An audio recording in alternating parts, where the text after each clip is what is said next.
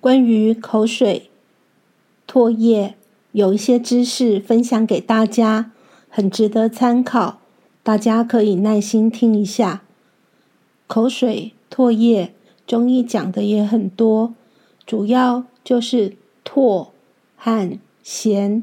涎就是成语“垂涎三尺”的涎。在人体有五种液体：汗、泪、涎、涕、唾，也就是眼泪、汗水、涎、汗唾以及鼻涕。泪、汗、涎、涕、唾分别对应于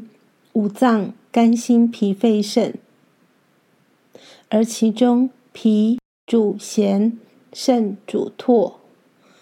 另外，我们在学经络穴道时，大家知道口腔、舌头的下方有津津和玉液两个穴道，都跟口腔内的口水、唾液相关。跟大家分享一个实例，一个教张仲景《伤寒论》的老中医师，他讲的医案，念给大家听，会比较容易了解。他举的例子是《伤寒论》里面有一条关于治疗有干呕的现象，然后口腔里常常有很多清晰的口水，同时这个病人有一一些头痛现象的条纹。那中医的诊断是肝寒犯胃，也就是肝胃虚寒的病症。他是这样子说的：他说他有一个同学。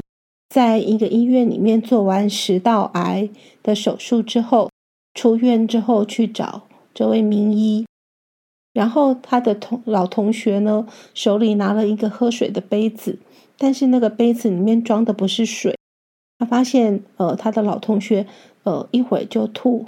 呃，吐出那个唾液的泡沫，然后，呃，一下子又吐了一些唾液的泡沫，杯子里面呢，装了有半杯子的唾液的泡沫，也就是清晰的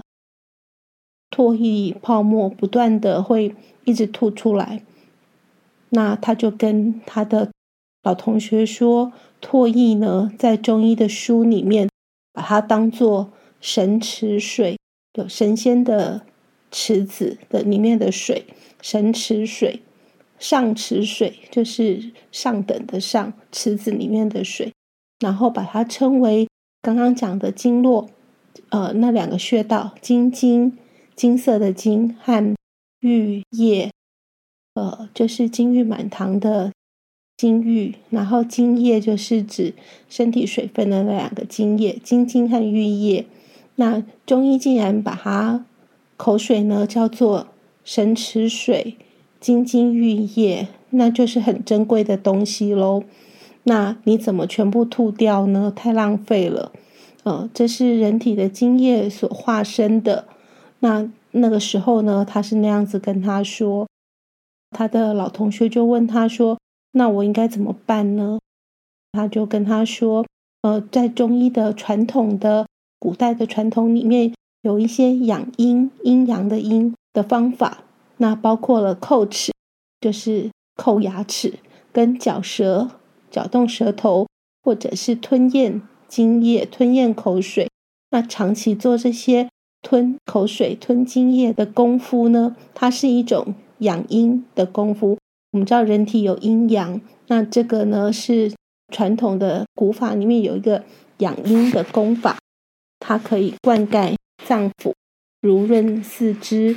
清神补脑，使面色红润。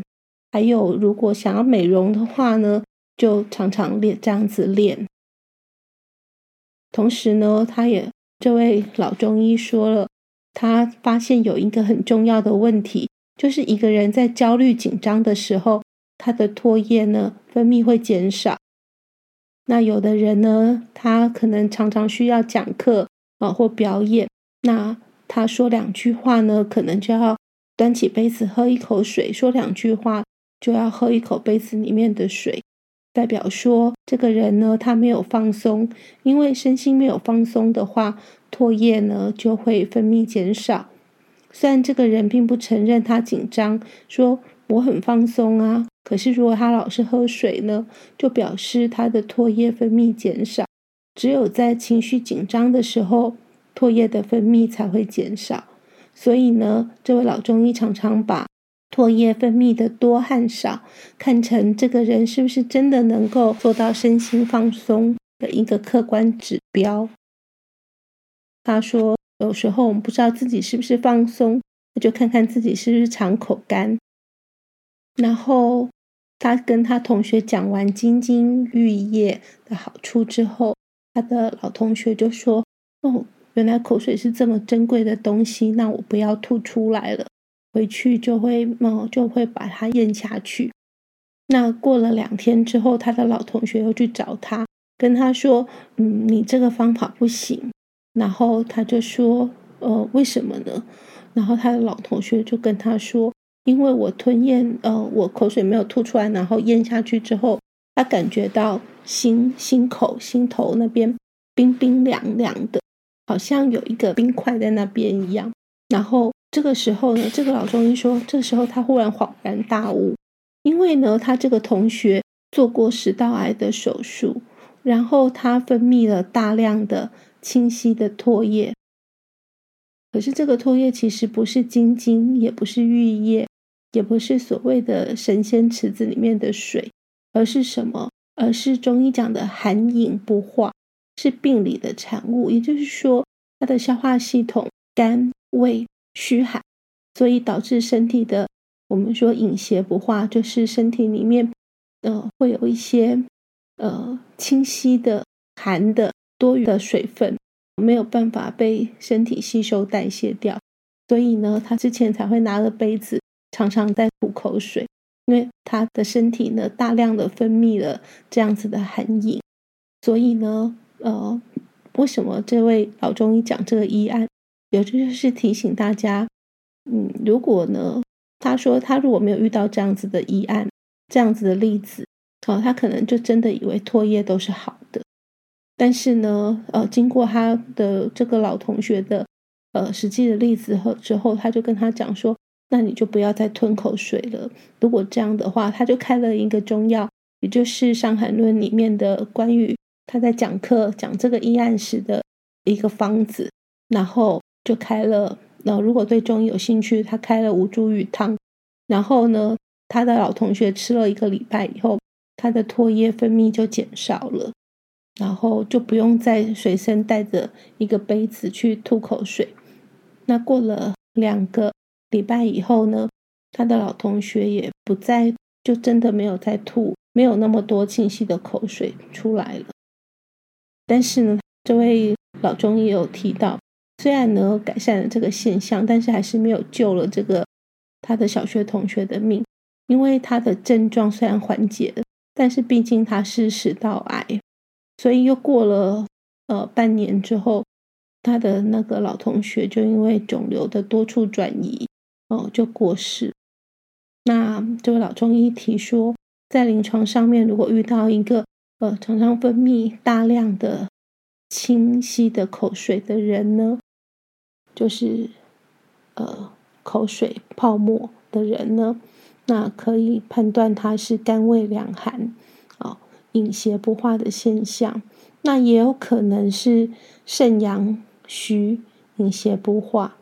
所以你会发现说，呃，也有可能是脾阳虚，饮邪不化。呃，不管怎么样，都是属于。寒，然后阳虚、饮邪不化的现象，它就会吐比较清晰的泡沫。我也碰到妈妈的朋友阿姨说，她是一个平常口水就很多的人。你观察她，有发现她很瘦，然后手脚都冰冰的，哦，是一个比较虚寒体质的的现象。那所以我们要讲的是说。有些人是唾液分泌不足，那我们会这时候呢，呃，增加口腔的自然的唾液分泌，就可以改善这个人的体质啊，缓解口干舌燥的现象。那也会引动他整个消化系统，因为我们讲说，嗯，干刷牙这个方法可以帮助唾液分泌。因为的确，现代很多人都常常会有口干舌燥，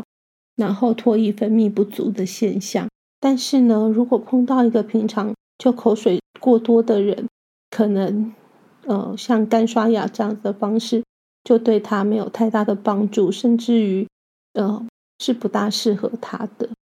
所以觉得这样子的议案会很实际的让大家快速了解中医的医理，关于脾主咸、肾主唾的这样子的一个中医观点，然后还有。其实这种病理性的产物，因为已经虚寒，它其实是不适合再吞进身体里，反而对身体来说，因为本来那些水液，身体的水液本来就代谢不良了，再把这样子的多余的口水吞进去，其实对身体来说反而是一个负担。所以呢，呃，实际的小故事，实际的病案来跟大家分享，中医有这样子的一个。我们可能要知道一个人的寒或者是热，